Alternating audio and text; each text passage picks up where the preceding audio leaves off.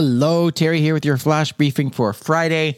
And today I just want to tell you that the days for Prime Day have been announced, and those are June 21st and 22nd. So just a little over two weeks away.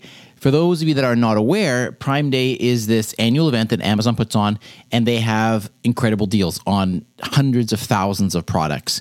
Um, and it's sort of equivalent to like a Boxing Day type sale or that sort of thing. And typically on Prime Days, you can score some really, really good deals on all of the Alexa devices, all the Echo devices, uh, and uh, as well, a lot of the.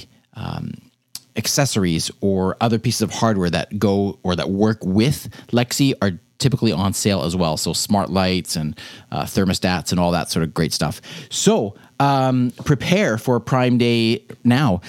Keep in mind that you do have to be a Prime member in order to be eligible for these deals. Uh, if you want to sign up for Prime, you can go to voiceincanada.ca slash Prime. That's my affiliate link.